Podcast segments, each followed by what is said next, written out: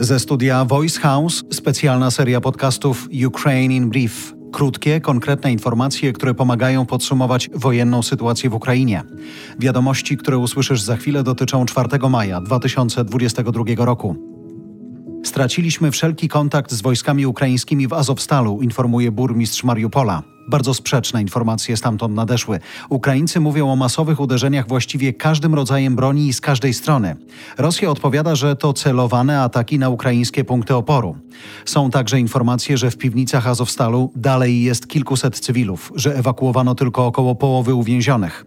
Ci, którzy wyjechali, mówią wprost: przetrwaliśmy coś, czego nikt nie jest w stanie sobie wyobrazić. Miejsce zapomniane przez Boga. Będziemy potrzebowali terapii przez długi czas. My dorośli, ale także nasze dzieci. Tymczasem agencja Interfax Ukraina pisze, że Mariupol będzie głównym miejscem obchodów przez Rosję Dnia Zwycięstwa, czyli 9 maja. Ponoć człowiek z administracji Putina jest już w Mariupolu i ma przygotowywać specjalną ceremonię.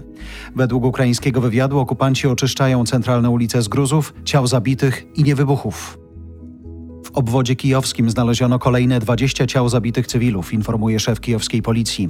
W sumie w tym regionie w czasie wojny znaleziono już 1235 ciał zmarłych osób, z czego 282 ciała cały czas nie zostały zidentyfikowane. Ponad 800 ofiar znalezionych w obwodzie kijowskim zginęło od strzału z broni palnej. Ministerstwo Obrony Ukrainy podaje, że w Rosji nakręca się akcja naboru do służby kontraktowej, tym razem kierowana do obywateli Syberii i Dalekiego Wschodu.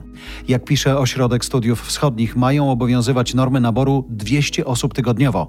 Pierwszeństwo przysługuje tym, którzy mają doświadczenie wojskowe.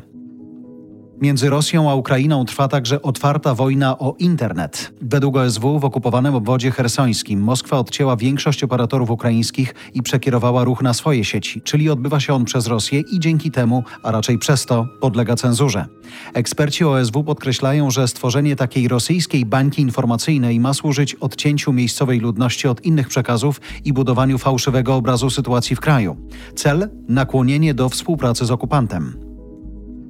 Dzieje się jednak duża zmiana mentalna w samych Ukraińcach. Radykalnie zmniejszyła się nostalgia za ZSRR i sympatia do postaci historycznych kojarzonych właśnie z ZSRR i Rosją. Ukraińcy demonstrują coraz większą dumę z bohaterów i symboli narodowych, także tych, które do tej pory budziły kontrowersje, jak UPA, Bandera czy Mazepa, podsumowują eksperci OSW. Bardzo ciekawie o tej zmianie opowiada także Wołodymir Jermolenko, ukraiński filozof w podcaście Ezra Klein Show. Link zostawię w opisie odcinka i w notatkach na voicehouse.co. Po Węgrzech, Danii, Włoszech, Unii Europejskiej także ambasada Szwecji wróciła do Kijowa. Wróciliśmy tam, gdzie powinniśmy być, do Kijowa. Wspieramy Ukrainę i jej bohaterskich obywateli, którzy bronią wolności swego kraju i wolności w Europie. Chwała Ukrainie, napisał na Twitterze ambasador Szwecji na Ukrainie.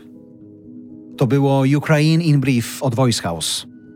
Kierownictwo produkcji Adrian Gronek-Liszka. Produkcja Dorota Żurkowska. Realizacja Kacper Majdan. Redakcja Agnieszka Szypielewicz i Olga Michałowska. Dźwięk Kamil Sołdacki. Czytał Jarosław Kuźniar.